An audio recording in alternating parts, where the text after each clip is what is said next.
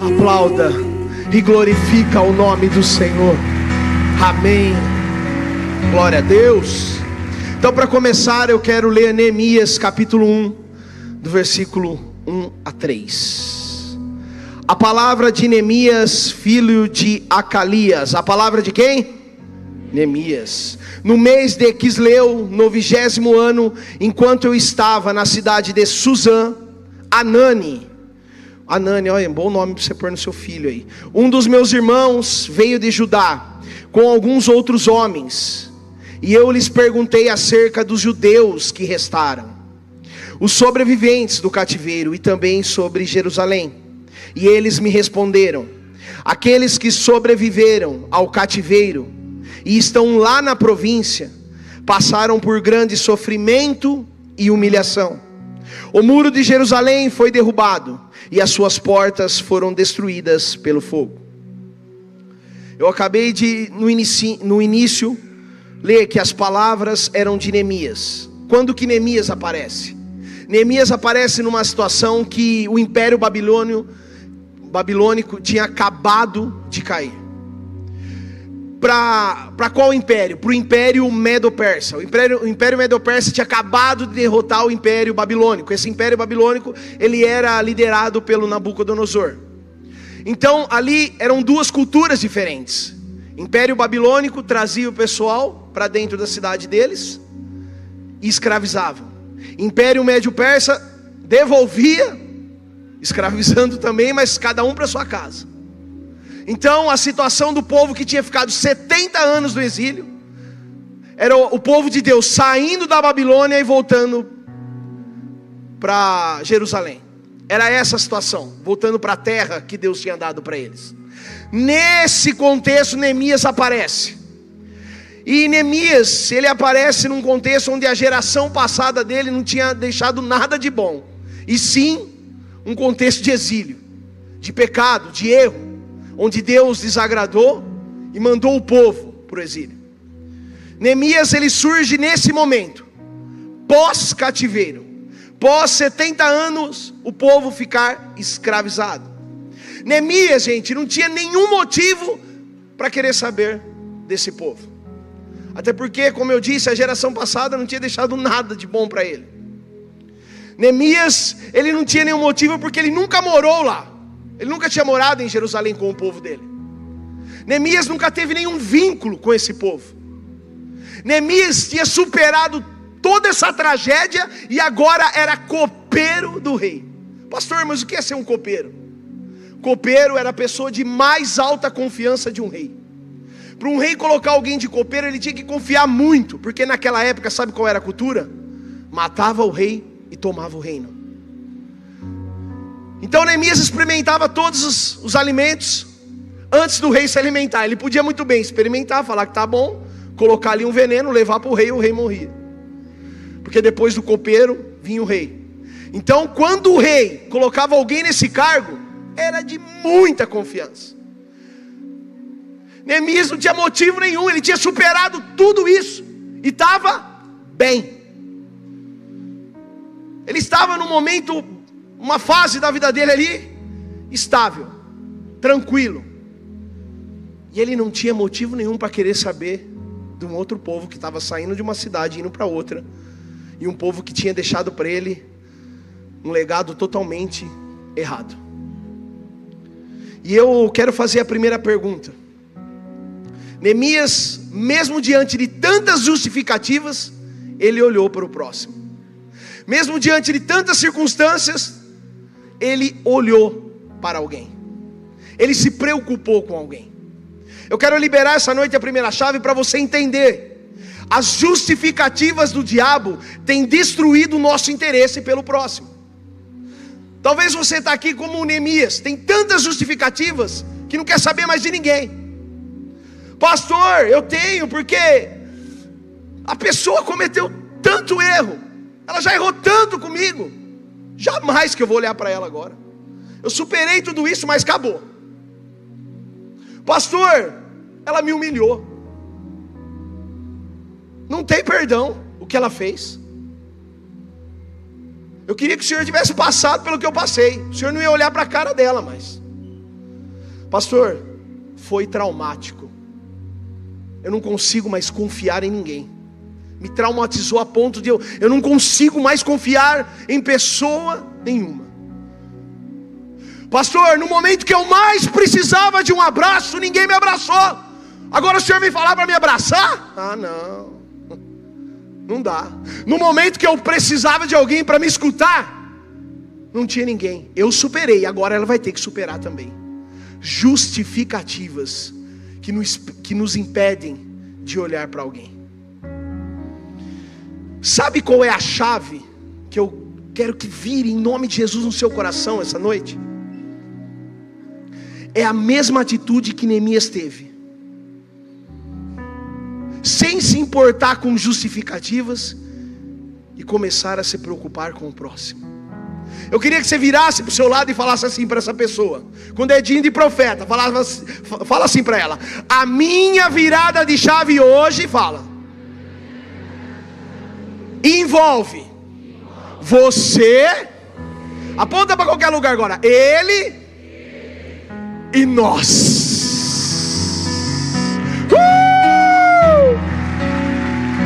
O corpo de Cristo. Qual que foi a reação que Neemias teve, que teve quando ele ficou sabendo que o povo estava sendo humilhado e sofrendo? Neemias capítulo 1, versículo 4. Olha a reação. Quando ouvi, essa, quando ouvi essas coisas, sentei-me e chorei. Passei dias lamentando-me, jejuando e orando ao Deus dos céus. Pega isso aqui agora. A sua reação pós-notícia alheia revela o evangelho que está dentro de você. A sua reação pós-notícia alheia está revelando o evangelho que você carrega. Mas pastor, tem muitas perguntas que estão, muitas notícias que estão me rodeando. Tem mesmo. E Deus ele é intencional. Né, pastor Rafael? Intencional.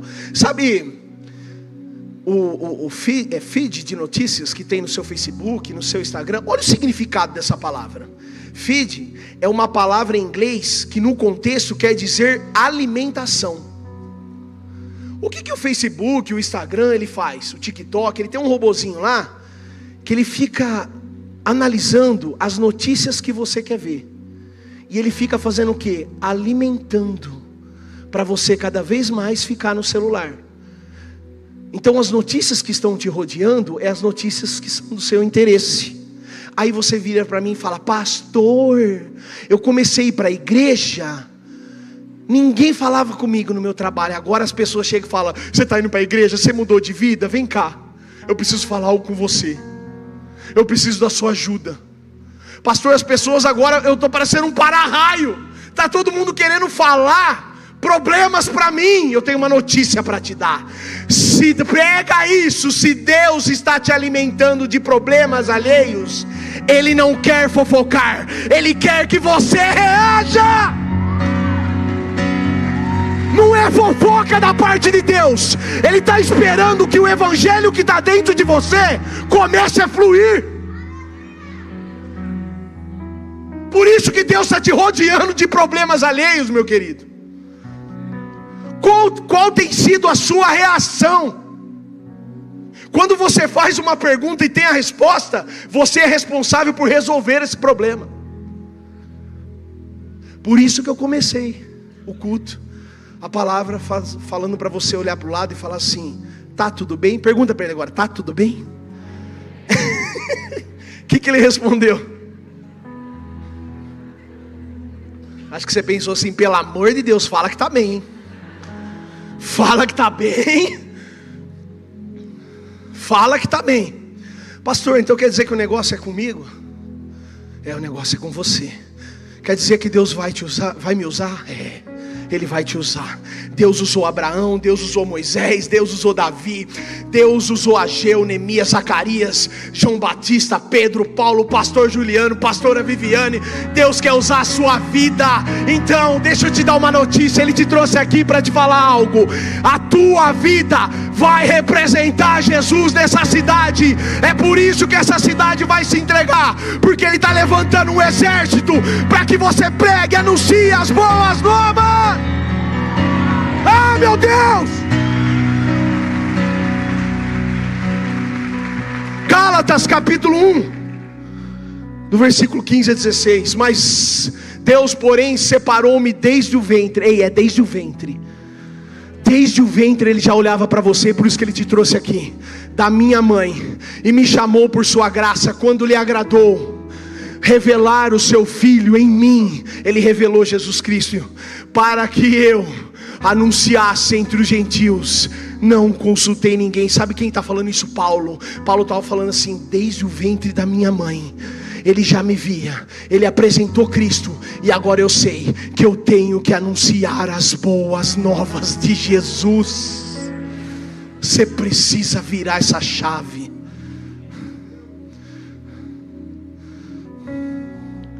Tem uma frase que por muitos anos eu falei ela. E ela cabe bem aqui agora. Pega isso aí. O evangelho é para você até que ele chegue até você. Depois ele é para um próximo. Deus ele te traz, te liberta, te cura, te transforma e ele faz assim com seu rostinho, ó. Aí você começa a enxergar alguém. E aí você fala assim: "Nossa, ele está precisando do, que eu tenho. Pastor, quer dizer então que todos os projetos que Deus coloca na minha vida envolve alguém? Sim, envolve alguém. Assim como o pastor Juliano fala, né? Nós somos o atalaia, nós somos o atalaia do Senhor. Quando Deus te envolve em um projeto, Ele quer abençoar alguém. De manhã um casal me parou e falou assim: Pastor, está saindo a adoção da minha filha. Estava tudo enrolado, agora está saindo. Eu falei: É um projeto que Deus colocou no coração de vocês para tirar uma menina sem família do orfanato e dar uma família para ela e abençoar a vida dela. Ai, pastor, quer dizer que uma empresa pode. Sim, querido. Se Deus colocou no seu coração que você vai ser um empresário, você vai abençoar vidas. Pastor, quer dizer que Deus está me chamando para dar, dar aula? Sim, é para abençoar vidas. Pastor, onde a planta dos seus pés for nessa cidade, você vai estar representando Jesus. Não importa o projeto que Deus colocou, não importa o propósito, esse propósito tem a ver com alguém e é para abençoar vidas. Só que quando esse propósito se inicia, quando você fala, não, eu entendi, vou começar, aí o diabo entra em ação. Foi igualzinho ele fez com Neemias. Ele começa a te intimidar. John Bevere, um grande evangelista, ele escreveu um livro que chama Quebrando as Cadeias da Intimidação. Porque todo projeto que Deus coloca na sua vida, o diabo vai tentar parar. E uma das armas é a intimidação. E ele fala que a intimidação tem sintomas. E ele faz seis perguntas que dá para você começar a entender se você está passando por um momento de intimidação ou não. Primeira pergunta: será que você se encontra querendo dizer não, mas fala sim? Segunda, você se sente culpado quando diz não? Terceira, quando você vai dar frutos, tudo fica mais difícil. Na prática, no treinamento, quando você está treinando é fácil. Quando você vai dar frutos, quando você vai fazer algo, fica, parece que tudo fica mais difícil. Quarta, você evita confrontos com certas pessoas. Quinta, Será que você evita certas pessoas por conta do medo? Sexta, você se encontra paralisado, não sabendo o que fazer ou sem forças para fazer, o que sabe fazer quando a ação é requerida? Isso são sintomas de intimidação. É o diabo tentando te paralisar.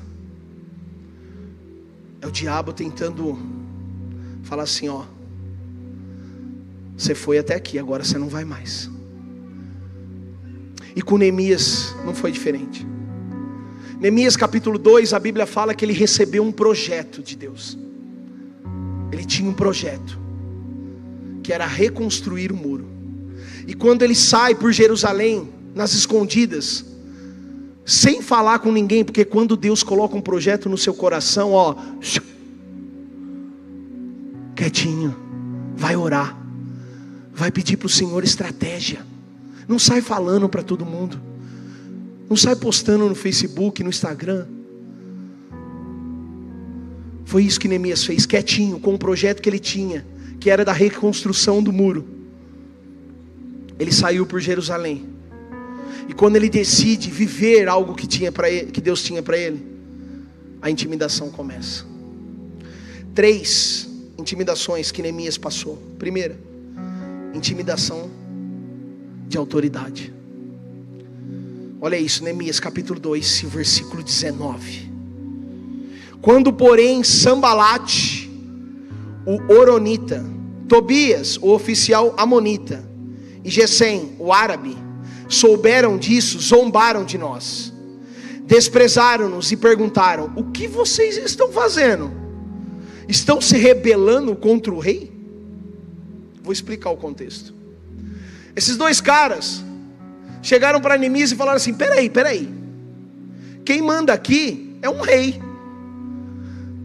O que, que, vocês estão fazendo? Vocês querem ir até aquela terra e reconstruir um muro, um muro naquela terra? Quem tem autoridade sobre aquela terra é o rei, não são vocês não. Vocês estão querendo passar por cima dessa autoridade? É mais ou menos trazendo para os dias de hoje, é mais ou menos assim, ó. O que, que vocês estão fazendo na igreja? Vocês estão achando que os seus familiares estarão aqui amanhã? Vocês estão achando que a libertação na sua casa, na sua família vai acontecer? Você não tem autoridade para abençoar o seu lar. Você não tem autoridade para orar por alguém e ele ser liberto. Você não tem mais autoridade para viver o que Deus está falando para você viver. O que, que vocês estão achando hoje à noite? É mais ou menos isso. Será que nós já escutamos essas vozes? Será que muitas vezes a gente não ergue a mão na nossa casa e fala, sai em nome de Jesus? Porque o diabo está tentando intimidar a nossa autoridade. Eu não sei se você já ouviu essa notícia, mas em Cristo você tem um lugar de autoridade. Nós não podemos deixar esse lugar. Lembra de Judas? Atos capítulo 1, versículo 20. Porque prosseguiu Pedro: Está escrito no livro de Salmos: Fique deserto o seu lugar não haja ninguém que nele habite, e ainda que outro ocupe o seu ofício. Judas tinha acabado de deixar o lugar de autoridade dele como discípulo. Nós não podemos deixar o nosso lugar de autoridade em Cristo. Adão fez isso. Deus tinha acabado de criar um jardim lindo. Pega Adão e fala: Meu querido, você tem autoridade sobre todos os animais, sobre tudo. Ele deixa a autoridade de lado. Entrega para quem? Para o diabo. Sério, pastor, sério. Romanos capítulo 8, versículo 20 fala isso. Pois o universo se tornou inútil, não pela sua própria vontade. Foi entregue, o universo foi entregue para o diabo. Então é verdade que em 2 Coríntios capítulo 4, versículo 4, a Bíblia fala: "Eles não podem crer, pois o Deus com D minúsculo deste mundo foi entregue à autoridade". Mas pastor, o Senhor está falando que nós somos intimidados em relação à autoridade, porque nós temos, mas eu tenho uma notícia: se um homem entregou a autoridade desse mundo para alguém, um homem também tinha que vir e tomar a autoridade de volta. Foi por isso que Jesus Cristo em carne e osso veio, morreu. Mateus capítulo 28 fala o que?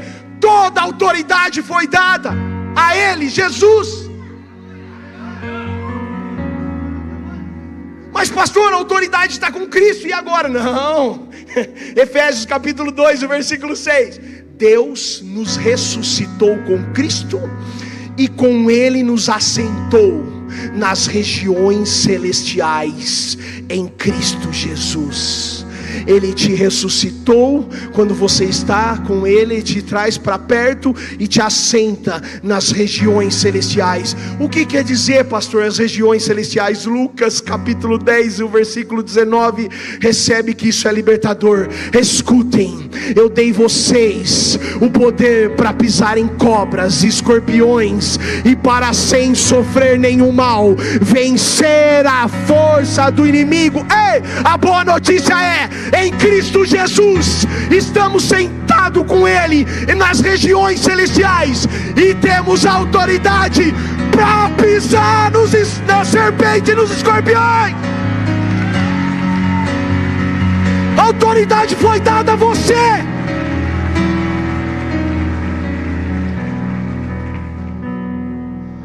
Foi devolvida a autoridade para você em Cristo. Mas, pastor, qual foi a resposta de Neemias? Porque é dele que nós estamos falando. Neemias capítulo 2, o versículo 20.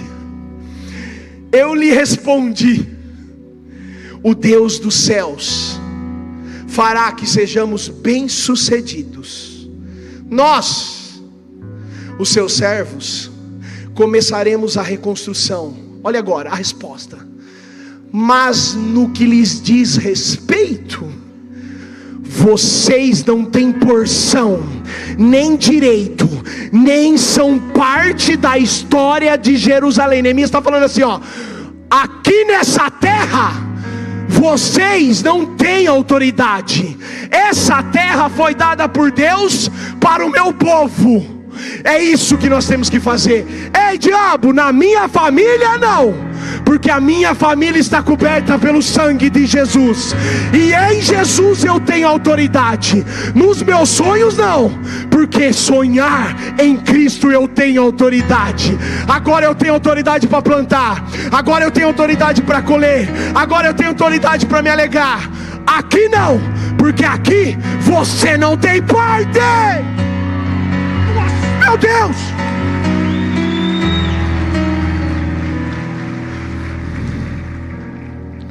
Nós temos que entender isso. Você tem autoridade na sua casa em Cristo. Segunda intimidação. Intimidação na confiança. Neemias capítulo 4, versículo 2. E na presença dos seus compatriotas e dos poderosos de Samaria disse: o que aqueles frágeis judeus estão fazendo? Eu vou trazer para os dias de hoje. O que aqueles frágeis estão fazendo à noite lá na missão encorajamento? Será que eles estão achando? Eu vou ler primeiro e depois eu vou trazer para os dias de hoje. Será que vão restaurar o seu muro? Será que eles estão achando que vai haver restauração na vida deles? Irão oferecer sacrifício? Será que eles vão largar tudo por conta de Jesus? Irão terminar a obra em um só dia? Será que existe uma unção de aceleração sobre a nossa vida? Porque se está sobre a igreja, está sobre a nossa vida? Será que vão conseguir ressuscitar pedras de construção daqueles montes de entulho e de pedras queimadas?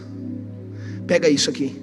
Você não tem que se preocupar como os entulhos se transformarão em muros. Você só precisa confiar.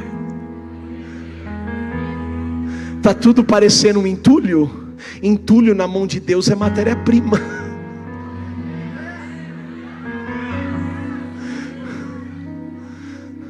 Você só precisa confiar.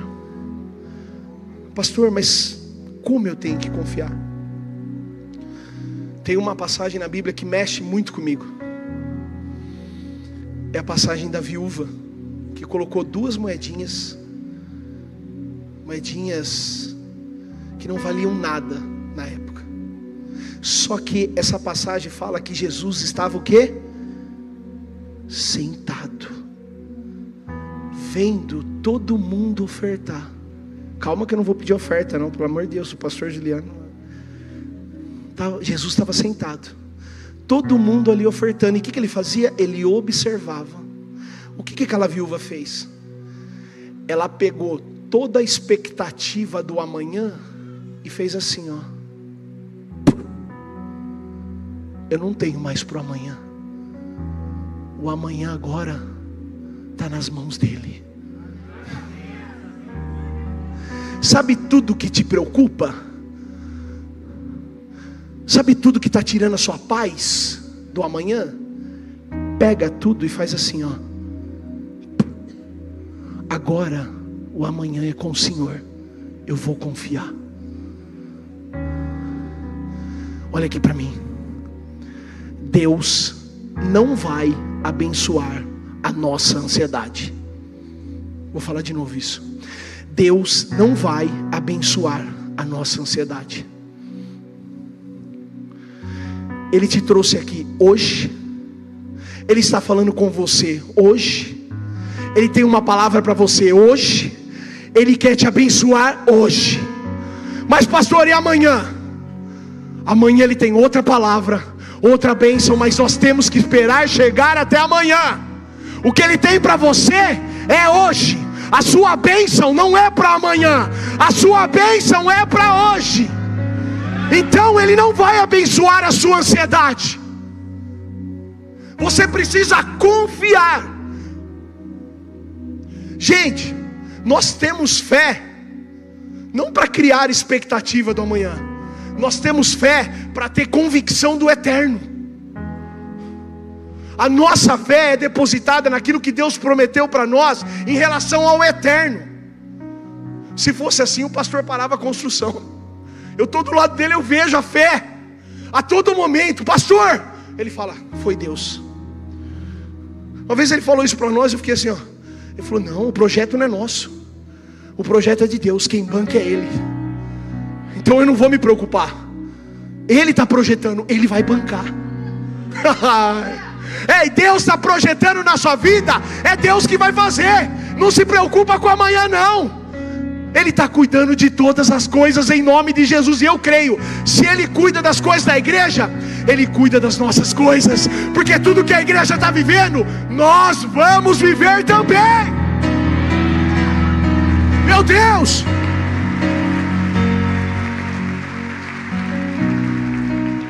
Pastor, mas qual foi a resposta de Neemias para essa questão? Que era uma questão que estava ligada à confiança. Vamos lá, Neemias capítulo 4, versículo 6. Nesse meio tempo, fomos reconstruindo o muro. É o que nós estamos vivendo aqui. Não vai ter, não vai dar, meu Deus. O pastor só olha e fala: nesse meio tempo, a obra continua. Olha que ele fala: até que chegamos à metade da altura. Agora não é mais só entulho, agora tem muro. Ai, agora não é mais só entulho, agora tem um pouquinho de entulho, mas agora já tem. Quando você continua na confiança, você começa a palpar os milagres. Ah!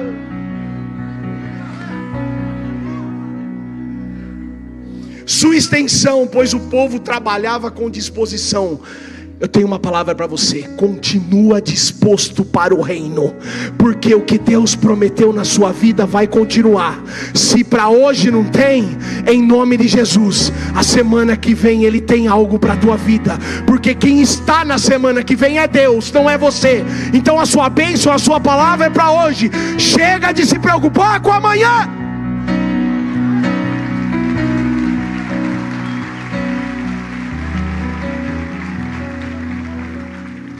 Última intimidação. é a intimidação do propósito. Neemias capítulo 6, versículo 10. Olha isso. Um dia, fui à casa de Semaías, filho de Delaías, os nomes é demais, gente. Filho de Metabel, que estava confinado em sua casa. Ele disse: Olha isso. Vamos encontrar-nos na casa de Deus, no templo, a portas fechadas, pois estão querendo matá-lo, pois estão querendo matá-lo. Eles virão esta noite. Neemias foi conversar com uma pessoa, essa pessoa virou para ele e falou assim: Ó, oh, negócio é seguinte, vamos lá para a casa de Deus, sentar e ficar quietinho, porque vão te matar. Eu tenho autoridade para falar sobre isso, porque um dia, há praticamente quase cinco anos atrás, eu cheguei e a minha conversa com o pastor era assim: vou para a casa de Deus sentar no último banco, ficar quietinho, porque vão me matar. Eu não quero viver o que o Senhor tem para mim.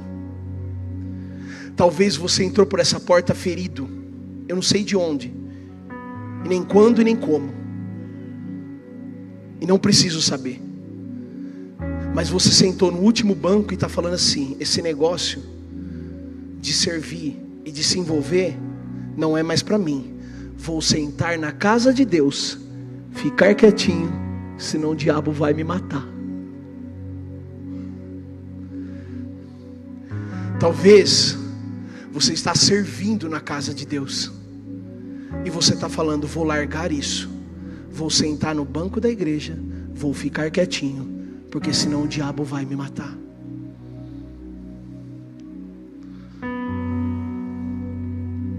eu vim com um discurso todo polido. E conversei a primeira vez com o pastor Juliano sobre isso. E falei para ele, pastor,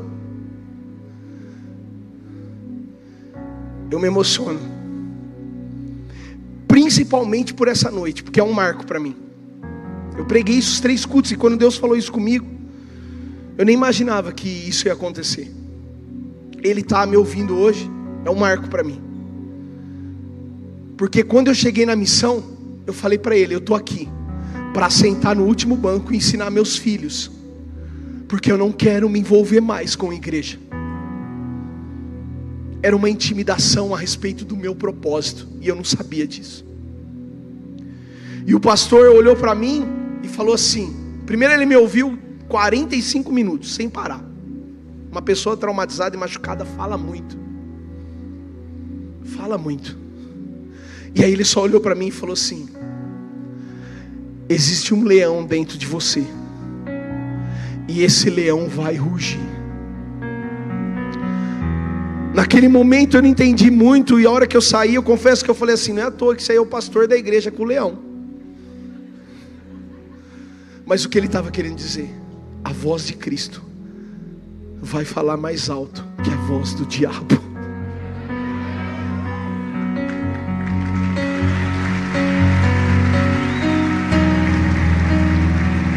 E essa semana que passou, teve uma virada de chave na minha vida, muito grande. Porque quando Neemias recebeu a notícia que queriam matá-lo, que, que o diabo estava falando? Eu vou paralisar o propósito.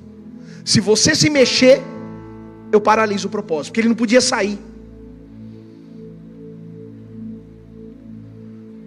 Talvez você ache que o seu lugar todos os domingos e todas as quintas, é esse lugarzinho que você senta todos os domingos e todas as quintas. E você acha que se você se mexer, você não vai dar conta. Mas eu estou aqui para te falar, você vai, porque Cristo está com você. Existe um propósito sobre a sua vida. Ou você acha que é à toa que Deus falou com o pastor para colocar mais mil lugares. Não é à toa, meu querido. Porque se coloca mais lugar, mais pessoas precisam virar chaves e começar a pregar nessa cidade.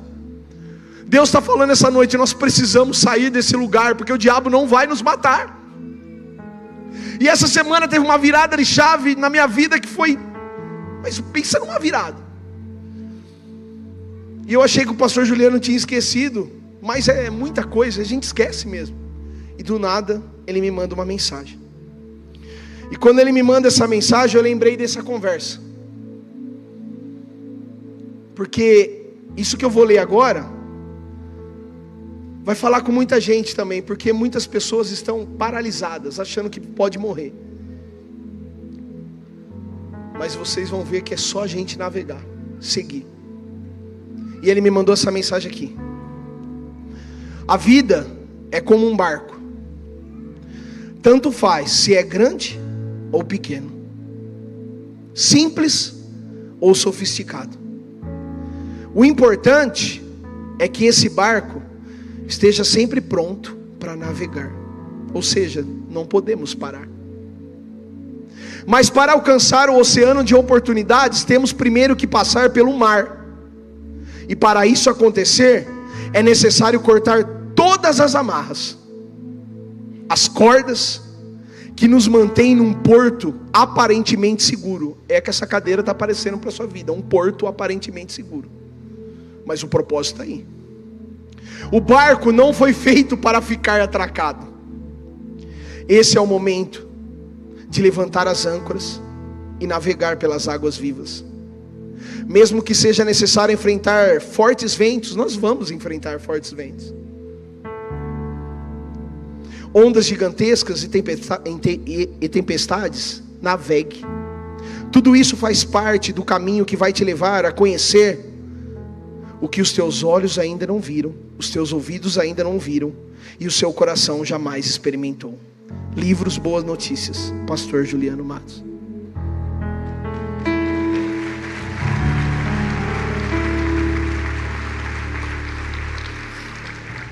Sabe qual que foi a resposta de Neemias quando mandaram eles sentar, ficar quietinho, senão ele ia morrer? Pega essa aí. Neemias capítulo 6 do versículo 11 a 13. Eu, porém, lhe respondi: Olha isso, isso é libertador. Acha que um homem como eu deveria fugir? Alguém como eu deveria entrar no templo para salvar a vida? Até porque a palavra fala: quando você salva a sua vida, você está perdendo. não, eu não irei. Percebi que Deus não o tinha enviado e que ele tinha profetizado contra mim, porque Tobias e Sambalate eu tinha contratado, ele tinha sido pago para me intimidar, a fim de que eu cometesse um pecado agindo daquela maneira. É pecado você saber sobre Cristo e não anunciar Cristo.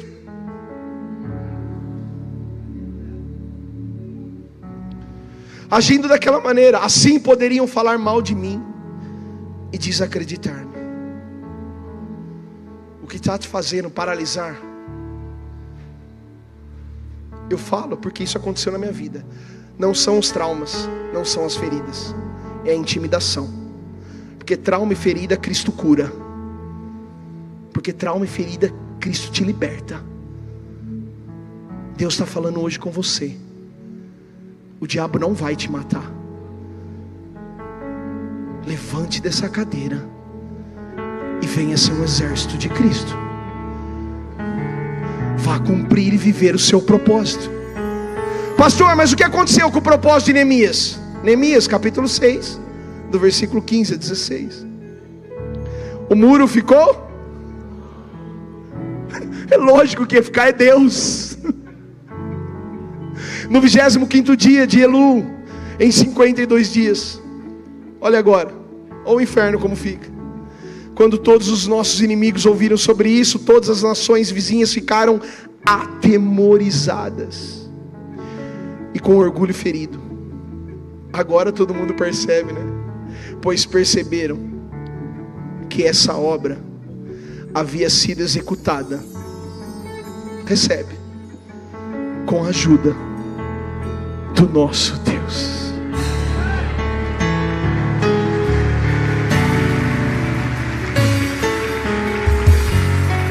Se coloca de pé em nome de Jesus. O leão vai rugir essa noite. Ele já está rugindo. Não é à toa que seu coração está queimando. Isso é a voz de Deus. Olha aqui para mim. Parece que hoje a voz do Senhor é mais forte que a do diabo, não é? Olha aqui, é porque hoje você está dando ouvido. A questão aqui não é apelo, a questão aqui é você entender o que Deus falou com você e reagir. Eu não sei se o propósito da nossa vida é ser um empresário, um professor. Eu não sei se o propósito é ser um pastor, um missionário. Eu não sei se o propósito da sua vida é ser um mecânico. Eu não sei o para que Deus chamou. Mas qualquer propósito que existe na sua vida envolve alguém, porque se Deus está com você, Ele vai abençoar alguém. Essa noite as cadeias da intimidação estão sendo quebradas. Você já virou a chave que Deus quer te usar. O leão vai rugir, você vai ser liberto. Mas não é uma questão de apelo, é uma questão de consciência do que Deus quer fazer na sua vida. Se você tem essa consciência, saia do seu lugar e vem para o altar. E deixa essa intimidação no altar, porque Deus quer que você, Deus quer cumprir todos os propósitos na sua vida. Se você tem essa consciência, essa intimidação, não pode te parar. O leão está rugindo dentro do seu coração. Vem, venha porque Deus tem um propósito. Ele está restaurando autoridade, confiança e o propósito. Você foi separado por Deus e vai ser usado. Usado. Exército do Senhor. Não se sinta intimidado. Diante da majestade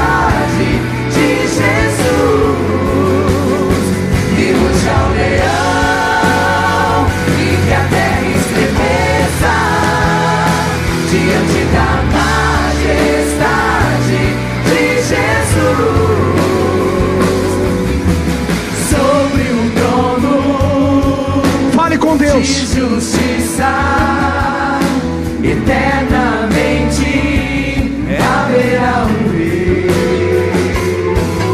Ele voltará para governar as nações em amor. Espírito Santo, em nome de Jesus. Restaura agora, Senhor, sobre a vida desses meus irmãos, autoridade, confiança e propósito. Diabo, em nome de Jesus, cesse agora, em nome de Jesus Cristo, as vozes. Em nome de Jesus, todo mal, toda voz de intimidação, se cale agora, em nome de Jesus todo mal está paralisando ou tentando paralisar, em nome de Jesus Cristo, sai agora. Em nome de Jesus Cristo, eu profetizo sobre a vida desses meus irmãos. Autoridade em Cristo, confiança em Cristo e um propósito em Cristo.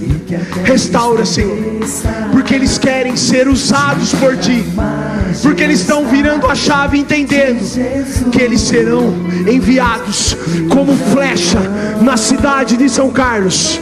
Papai, em nome de Jesus Cristo, em nome de Jesus Cristo, eu declaro todas as cadeias de intimidação quebradas agora, em nome de Jesus. E que a terra estremeça diante da majestade de Jesus. Uh! E ruge ao leão, e que a terra estremeça diante da majestade. Oh! Aleluia. Aleluia, aleluia, aleluia, aleluia. Boa noite, igreja. Glória a Deus. Pastor Felipe, que palavra. Glória a Deus, vem aqui. É maravilhoso ver você pregando, meu filho. Ele não falou qual foi a virada de chave que ele teve essa semana, não é? Como o pastor Rafa disse, Faz um ano e meio que eles foram ungidos pastores dessa casa. E depois de 16 anos de trabalho numa multinacional, essa semana ele encerrou um ciclo, pediu demissão. Ele, pastora Nádia, pastor Rafael, pastor Ariane, pastor Gustavo e pastora Érica, que já servem a essa casa de forma parcial há um ano e meio, a partir da nova casa, serão pastores integrais do ministério. Aleluia. Glória a Deus. Aleluia. Glória a Deus. Pensar que ele pensar que tudo isso podia ter sido desperdiçado, não é? Por conta de uma intimidação do diabo. Imagine o que ele quer que você deixe de viver mas você não pode perder o seu propósito. Toda a intimidação já caiu por terra. Nós precisamos confiar, mesmo nos dias difíceis, mesmo nos dias em que nós não conseguimos enxergar um porquê, mesmo nos dias que nós não conseguimos enxergar uma melhora, uma saída pode estar nublado. Hoje chegamos, pegamos o avião logo de manhã em Campo Grande. Pegamos muita turbulência no começo porque tivemos que atravessar uma área de instabilidade, nuvens. Mas depois das nuvens o sol estava brilhando. o sol da justiça ele continua brilhando, mesmo com as nuvens escuras e pesadas. O que você precisa é só voar mais alto, e você vai estar perto desse sol, com áreas tranquilas e céu azul para você voar em direção ao seu destino. Então, em nome de Jesus, levanta as suas mãos. Que essa palavra se cubra sobre a sua vida. Vem aqui, pastora. Levante, levante as mãos aqui, querida. Vem aqui, filha. Glória a Deus. Minha gatinha, levanta a mão para eles, isso. Aleluia. Levante a mão aqui, levante a mão aqui, pastor Felipe. Vem cá, meu filho. Vem cá, onde você está? Amém. Toda a intimidação que o diabo tinha para para pegar você essa semana já caiu por terra toda intimidação contra a sua casa, quando o propósito de Deus sobre você e sobre a sua casa não vai te pegar mais de surpresa. Hoje você foi revestido, assim como Neemias. O propósito vai ser cumprido. Nada vai impedir no nome de Jesus. Amém. Que o grande amor de Deus, o Pai, a graça do Filho Jesus Cristo e a comunhão com o eterno, o Espírito Santo de Deus, seja sobre você, sobre a sua casa, sobre a sua família, hoje e sempre. Amém. Deus abençoe.